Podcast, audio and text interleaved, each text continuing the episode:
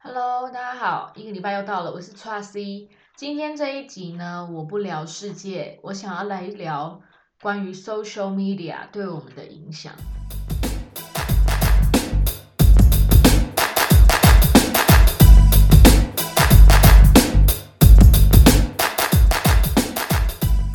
其实这一集呢，会想做跟我最近有开始使用 Clubhouse 有关系。然后呢，我就在我的脸书专专业 Tracy 的小嬉皮呢，我就分享了我的就是我 Clubhouse 上面的账号。然后我也说我在二月十二号那一天，就是后天我会分享一个，也不是后天，是你们的明天，我会开一个房间，然后我想要来聊聊旅行。主题是疫情之下你最想念的那些异国，就是类似直播，但是是可以跟大家互动。因为我自己本人觉得直播有点无聊，就是只能看到人家的打字，但是你不能听到人家的声音，然后你不能有很明显的互动，所以我就觉得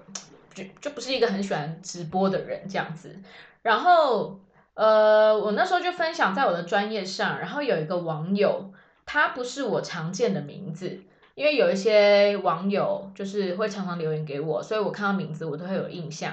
那他也很认真的留，他就说，其实 Clubhouse 的来源呢，是让一些社会上的精英分子呢，可以用真实的身份，然后在上面呢有开房间，然后大家互相认识。可能就是我觉得对我来讲，有会让我想到另外一个软体，叫做 LinkedIn。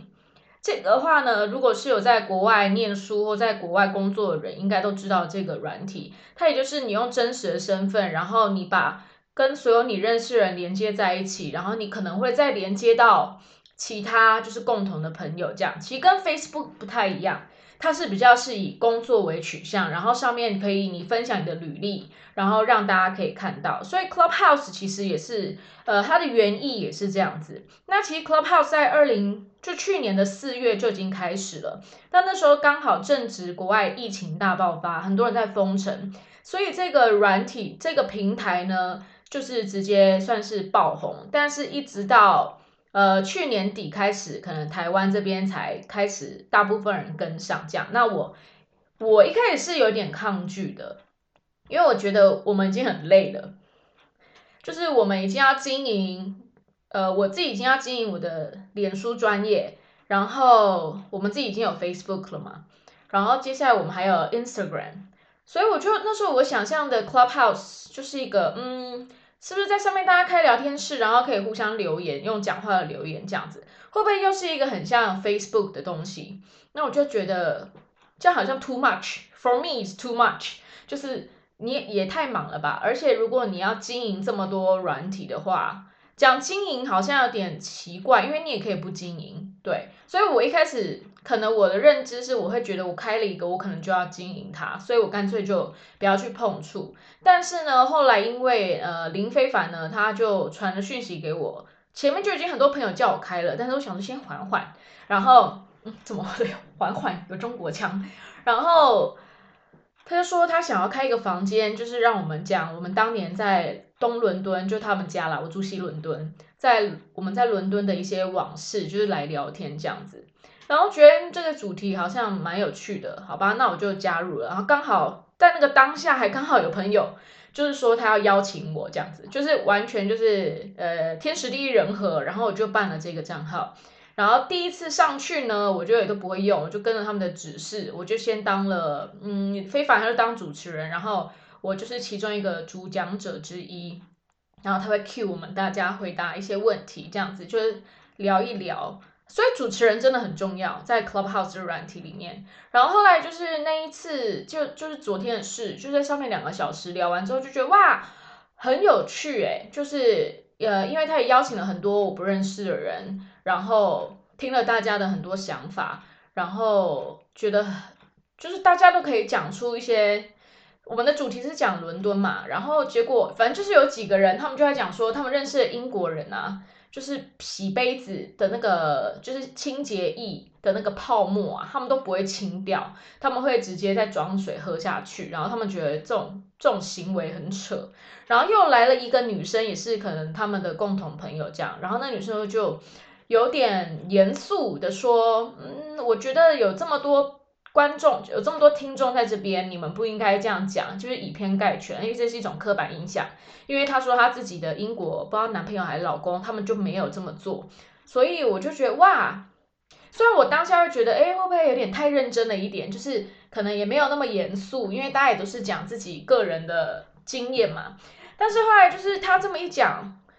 虽然让大家瞬间就觉得哦，就拍谁，然后就是微微的有点尴尬了，但是它让我开始了有不一样的角度去看待，就是大家都有办法在这个平台上，只要你愿意去讲，你是可以用嘴巴而不是用打字。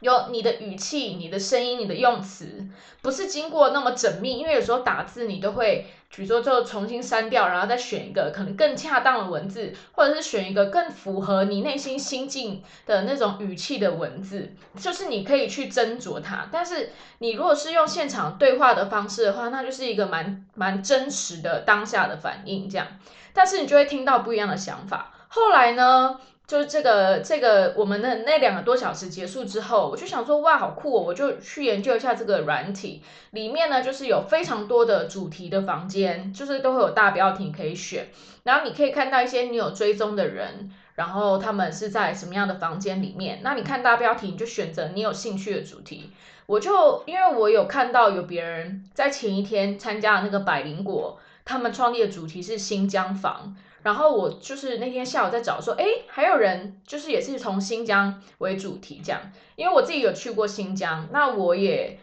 我也看了非常多国际的新闻，是说这个集中营是真实的存在，而且最近也看到就是有他们呃，就是新疆的女性维吾尔族的妇女呢，就是在集中营被强暴的事情，就是用 BBC 西方的新闻出来的。那我也想看说，哎，大家是在里面可以可以听到些什么讯息？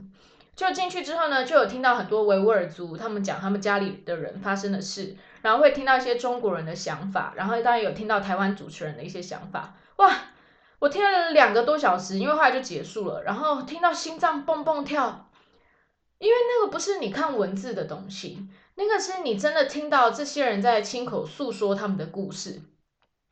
讲到这个，就是我要讲，我分享在专业里面，就是关于 Clubhouse 我的账号。然后呢，有一个网友他的留言，我刚对不起，我刚刚跳走了。他就跟我讲，他就说这个以前呢，就原本他的目的是让可能就同行之间或是工作上有交流的人，利用他们真实的身份跟他们履历，可以在这个平台上产生更多的交集。但后来呢，因为我们亚洲人开始用了之后，就很容易变成就是也很容易被匿名，就是你也可以放假照片，你也可以放。呃，就是用你的绰号，而不是用你真实的名字。像我就是用我的绰号，但是因为我的绰号已经对知道我的人来讲，这就是等于是我的本名。因为我平常一向是不需不用我的本名的，不管是在工作场合还是什么，因为我自己对我的本名没有那样的认同。对，呃，我就是，但是我的绰号 t r u s t 也是从我的本名。我的亲戚帮我取名而来的，所以我才我用了这个名字，所以我的绰号也不能说完全跟我这个人没关系。Anyway，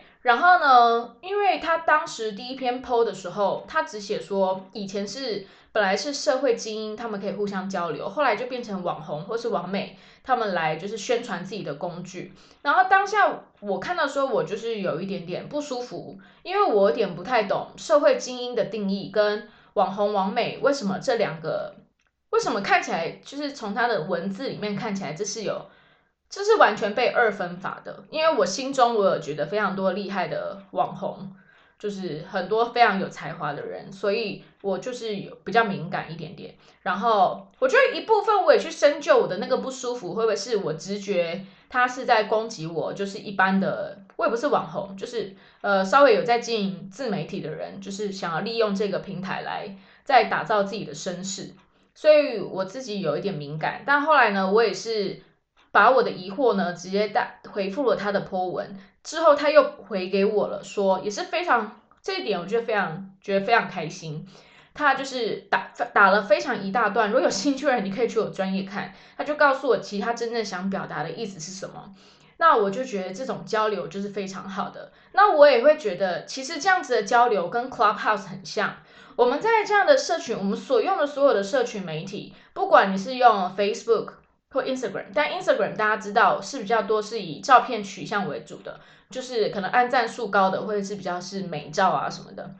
那脸书的话，其实就会有很多呃比较多文字的论述。就是更深入的东西。那 Clubhouse 的话，其实有点是把那个论述当做口语的，甚至你可以从口语之中，你听到别人的声音，你可以听到他所想表达的情绪包含了什么。那那个网友他也跟我讲说，其实现在因为呢很容易造假你的身份，所以你有时候也不会能确定说他讲出来的会不会是他所塑造的那个模样。但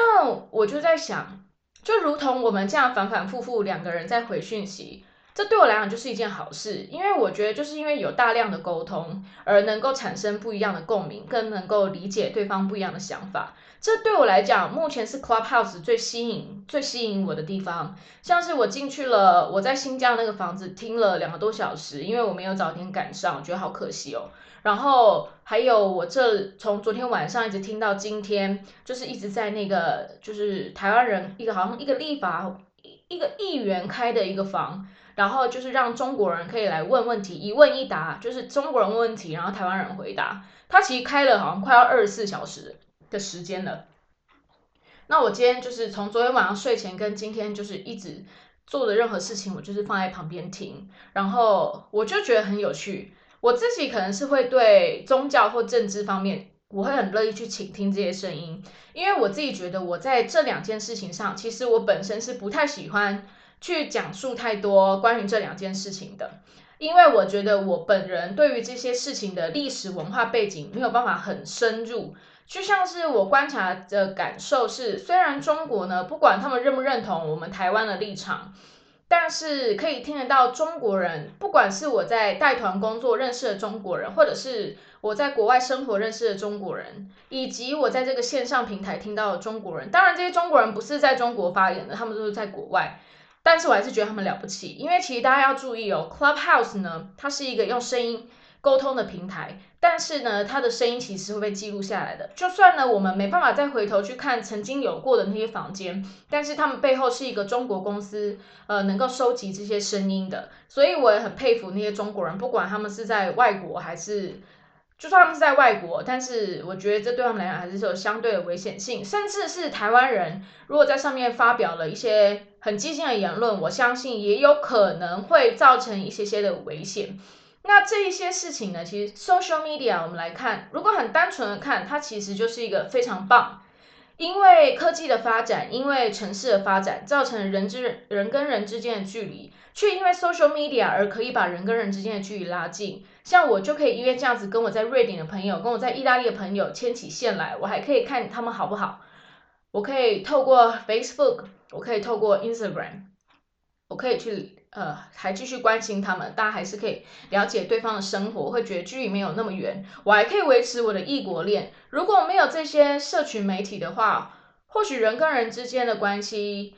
呃。变相的会有一种疏远，但是其实我也曾经想过一个问题：如果我们从来都没有 iPhone，我们没有这些可以上网的手机，我们没有这些社群媒体，我们是否在跟人相处的时候，我们会花更多心思在这些人身上？所以这件事情，我觉得我永远不会有个解答，我只能告诉自己：当我跟别人一起相处的时候，我会少用这些社群网站。我会尽量告诉自己，不要再跟别人吃饭啊，或者跟别人干嘛干嘛干嘛的时候，我还一直在看我的手机，因为要提醒自己，最重要的是在你面前，在你身边的那一个人。但是像现在我在德国，呃，我男朋友常就是都一个礼拜工作六天，所以我大部分时间呢就是自己，所以这 Clubhouse 呢就让我很开心，然后以及我可以用 Facebook 或是 Instagram 呃保持跟我在台湾的好朋友们继续联系。甚至可以做一个小小的生意。如果没有这些平台的话，这些事情是没有办法发生的。但所有的事情，它通通都是一体两面。在串起人跟人的在物理现象、在空间上的距离的时候，我们也在这些软体之中，我们被了很多有心人士给操控。不管是假新闻、假的资讯，呃，或者是要诈骗等等的。也都是透过这些媒体在操作。那讲到这个，呃，那位网友他也有说，就是有时候你在 Clubhouse 讲的话，可能说者无意，但听者有心，很多的资讯呢就会被给误解了。因为其实，在昨天我们开的那个房里面，就有发生小小的插曲，就是我讲了一段，就是打从我内心分享的一个小故事，但是就是会被人家认为是呃很不尊重，或是呃有人在收割等等之类的。当然，我会觉得，当然每个人的立场不一样，他看待事情的角度就会不一样，他的感受就不一样。但是这个世界好像就是这样子。这也不会只发生在 social media，这也发生在我们人每天跟人家待人处事，或是在不管你在工作或者是在朋友之间的一些些小小的 make up，有时候踩在人家的雷上，或者是没有注意到的事情，很容易就会造成这样的结果。所以 social media 是好或是坏，我觉得真的是端看你怎么去使用它。那我其实蛮推荐的话，呃，如果你们可以看一下 Netflix 上有部纪录片，叫做那个名字叫做《The Social Dilemma》，在 Netflix 上面有，就是《The Social Dilemma》。然后它其实就讲说，这些社群媒体它能够怎么去操控每一个人的呃资讯，然后它可以怎么样，就是更深入一些我们没有想到，我们可能以为我们只是使用一个软体，但是其实它可以透过像 Clubhouse 从用我们的电话号码，还有我们手机里面的通讯，就是我们跟谁的通讯，它就是有办法得到这些资料。所以你仔细想，如果有心人是要用这些来操作的话，或者是你的言论是有冒犯了某一些国家的国家精神等等的，可能就会发生一些不太好的事情。所以呢，我会建议大家在使用呃像是 Clubhouse 这种软体的时候。要自己注意一下自己的言行。那像我的话，我会在十二号的台湾时间晚上十点半，我会开的一个平台，因为我觉得我所能讲的东西，呃，就类似我的 podcast，我的主题就是要么是聚焦在别人的人生旅程上面，或者是两性关系，或者是我比较拿手的我主业就是跟旅行有关。不然的话，我其他东西我就是。呃，我会很乐意去听，但是我可能比较不会去表达我的太深入的感觉。一部分呢是，嗯，我想保护自己，但最大的一部分还是我觉得，我不觉得我自己是一个这么这么这么有料，而且呃逻辑性是能够这么强的人，所以我不会轻易的去表达一些关于政治或者是关于宗教等等的思想。我现在基本上，我觉得任何的论述都是可以被倾听的。你只要不要是过度的情绪化，我觉得任何论述，这是我最喜欢 Clubhouse 的地方。我觉得可以在上面，你可以听到很多不同立场的声音。我从来就是非常欣赏。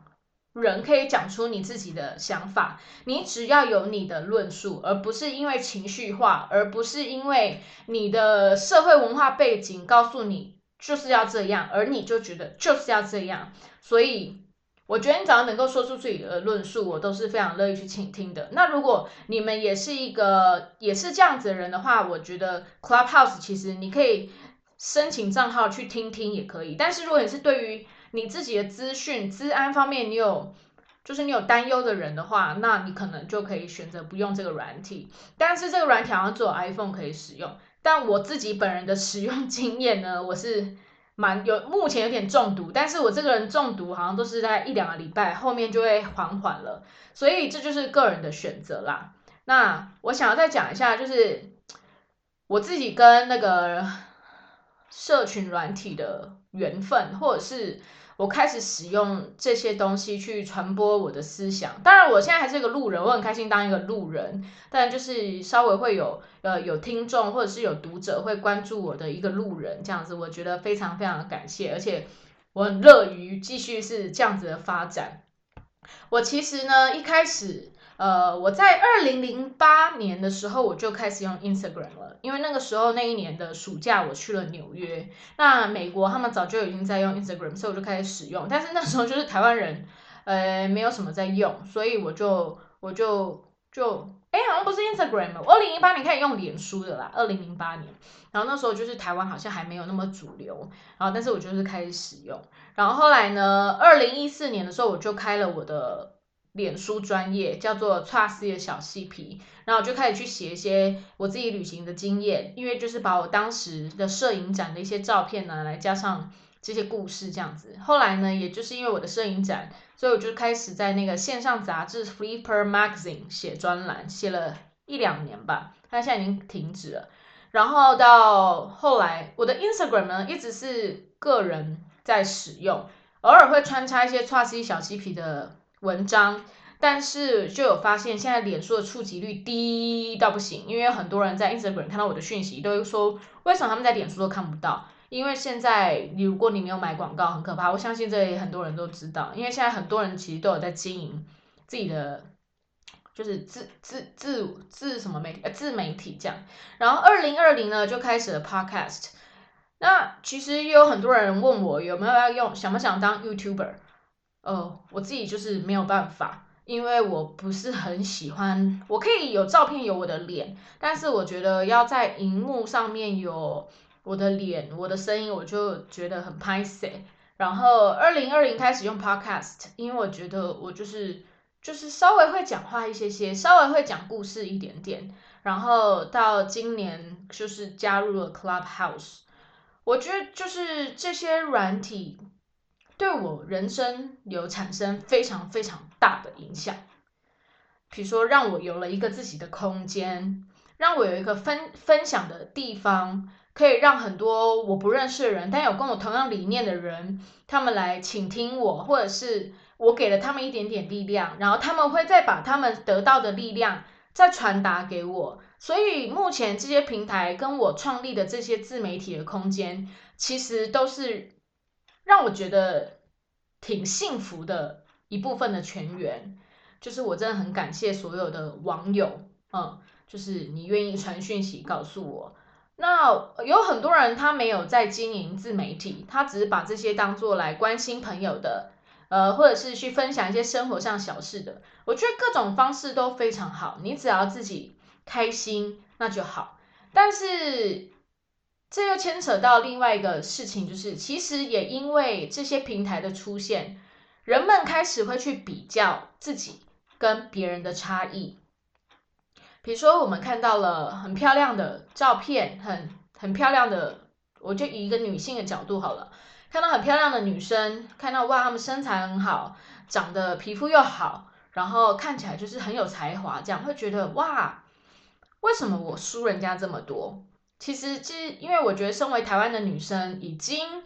对自己的看法，不管是社会的环境还是如何，就是其实常常都会觉得自己很不足够。那也因为这些软件的关系，而你会好像又有一个媒介去加速你去批斗自己。然后你可以说，那有来自于嫉妒，来自于不安全感，来自于没有自信心，但是它确实是造成了很多人的一些，他看从他就是每个人看待事情的角度，而造成他心里一些负面的感受。因为我也曾经有一段时间，应该是不久啦，但是有一段时间，我确实在 Instagram 上面，我感觉到对自己的鄙视。对于自己的外表啊，或者对自己的能力等等的的鄙视，但后来也就想开了，就觉得嗯，当然我们每个人都会去呈现自己比较好的样貌在那样子的平台上面。但是不管你的样貌如何，不管你的生活环境如何，不管到底是怎么样，其实所有人也都是一样的，就是有的人可能在这样的软体上面寻求认同。寻求赞美，寻求讨拍，寻求支持等等的，呃，但是只有自己永远没办法控制别人要呈现什么东西，呃，我们也只能调整自己的心态，把它弄成的很健康。所以我也不会演，我也有曾经有一段在呃，因为用这些东西而。有一些些负面的感受这样子，但是那个都是很短暂的时候，但是确实是有，所以不管未来绝对会再有更多的社群网站出现，或者是一定是更多用网络方式来经营自己，或者是做任何的销售哈，不管是销售自己，把自己当成一个品牌，或者是销售任何东西，我们都势必未来也是会在更往这样的方式前进。然后再加上疫情的关系，所以大家也只能，大部分的国家也就是靠这些东西来串起跟别人的交流，这样。那我这一集呢，其实就是算是从 Clubhouse，也是从感谢那位网友，他跟我分享了他的想法这样子，所以呃，让我产生了一些我想要分享这一集，还有我对于我们在这个世界上在。呃，在操作任何的东西，我们都会呃因为人而启发，所以我们会有很多的冲突，很多的意见，很多的不同。但是我相信，我们每个人只要愿意去倾听别人的声音，然后把自己的心态建构好，然后敞开心胸，你其实可以从这些地方得到。很收获胜过于负面的东西，所以希望大家可以好好善用这些软体。然后我只是去分享一下我自己在这一路以来透过这些软体得到的部分是关于一些什么，就是想要跟你们分享一下这样子。好，那我们下个礼拜呢会再回到就是那个世界特辑。下个礼拜要讲什么国家呢？如果有兴趣的人，你有特别想听什么国家，你可以传讯息给我。然后有非常多人说他们不知道去哪里留言给我，你可以呢到我的错 C 的小嬉皮脸书专业，其实是错 C 啦，一个手在一个做，或者是到我的 Instagram，我的其实我的 Podcast 上面的资讯都有留，然后也可以在 Apple Podcast 的留言上面。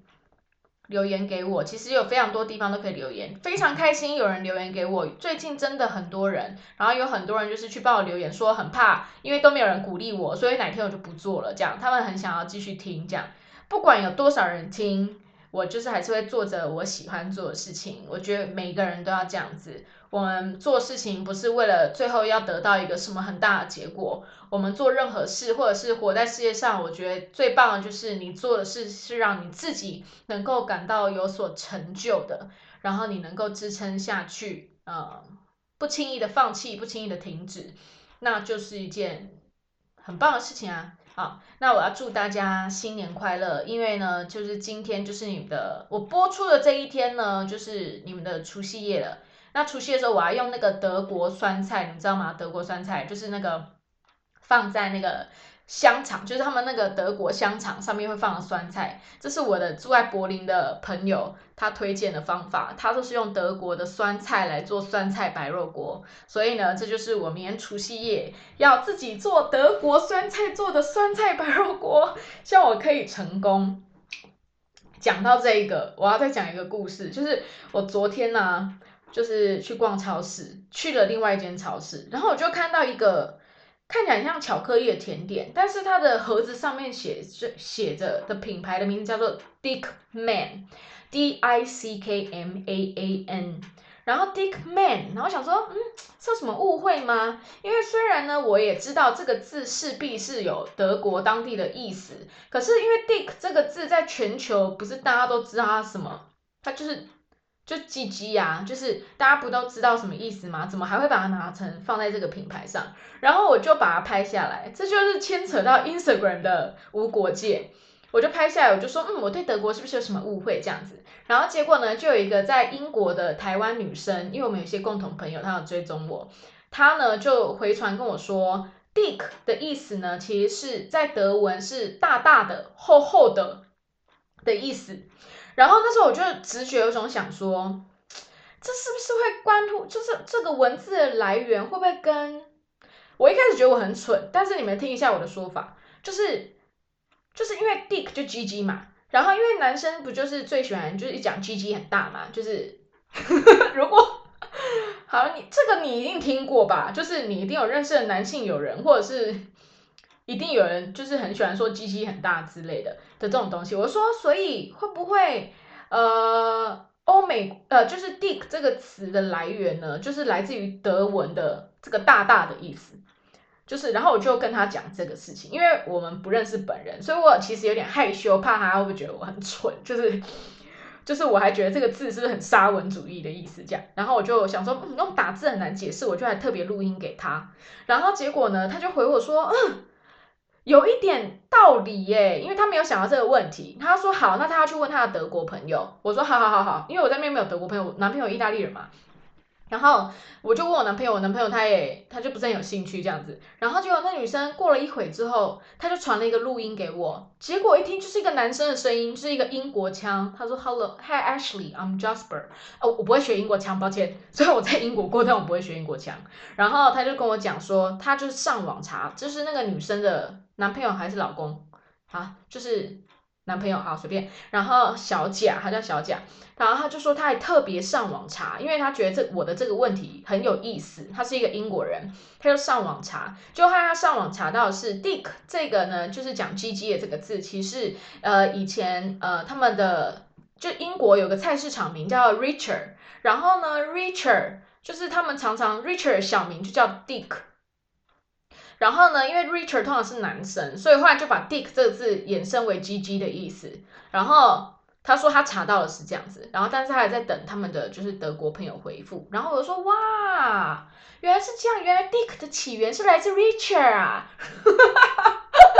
然后原来是这样，而且原来是英国开始的，就是我还一直以为是美国开始的，原来是这样子啊。然后后来过了几个小时之后，他要回我说，那个德国朋友回了，而且德国朋友也很有兴趣去查了 Dickman，所以呢，Dickman 呢其实是德国的姓氏，就是大男人，大大的大的男人，因为德国还有另外姓氏是小男人，就是 man 嘛，男人就有 Dickman 就是大男人。但应该不是我们台湾讲那种大男人，就是反正就，但这就是一个姓氏，然后有小男人的这个姓氏。然后我说天哪，这个姓氏也太幽默了吧！然后那女生又回我说，对啊，应该从小被霸凌吧。因为你就算是德国人，但是你应该也会知道，就是 Dickman 就是这个这个字，你直觉就是有稍微对英国对英文有一点呃了解的人，一定会知道这个字啊。然后后来我们就再去查，就这个甜点到底是从哪里来的？这个甜点很神秘，它就是外面是巧克力。然后里面很像棉花糖，然后最下面有一层类似蛋糕的东西，反正这就是一个很甜的一个 甜甜食。然后我男朋友意大利男友他说意大利其实也有，后来我们就去查这个甜点到底是哪里来的，是德国来的吗？就后发现是那个那个加拿大来的，是一九零一年的时候开始这个甜点，但是现在在就是欧美国家就是都有这个甜点，然后。后来还去查 Dickman，很想要去看这个，因为那个女生后来就直接把他取了一个小名，就叫屌男，超好笑。然后就是说屌，我就说看看会不会找到屌男的照片啊？这样好想看屌男长什么样子哦，但是就完全找不到。但是后来他就查到说屌男就是隶属于非常大，就是一个非常大的企业这样，然后里面还有那个一种那种 truffle 的糖果。就是那个台湾也有卖啊，很像焦糖的糖果，就是那个淡咖啡色 caramel 的那一种，在焦糖的那种糖果，就是也是同一个公司的，好像就是 Dickman 就是把公司做很大这样。然后我们就我就想说，会不会是从小被霸凌，所以因为叫 Dickman，所以整个家族都发誓说，我们一定要让我们家族壮大，这样，因为小时候被霸凌。所以就是这么一件无聊的事情，我们串联了台湾，串联了意大利，串联了英国，串联了德国。所以呢，这就是 social media 一个很可爱的小故事。好，非常谢谢大家，希望呢新的一年呢大家一样身体健康，然后都很好。然后三月就快回台湾了，很期待，但有点不舍。但 whatever，我们身体健康那就是最重要的。新年快乐！恭喜发财，扭转乾坤，拜拜。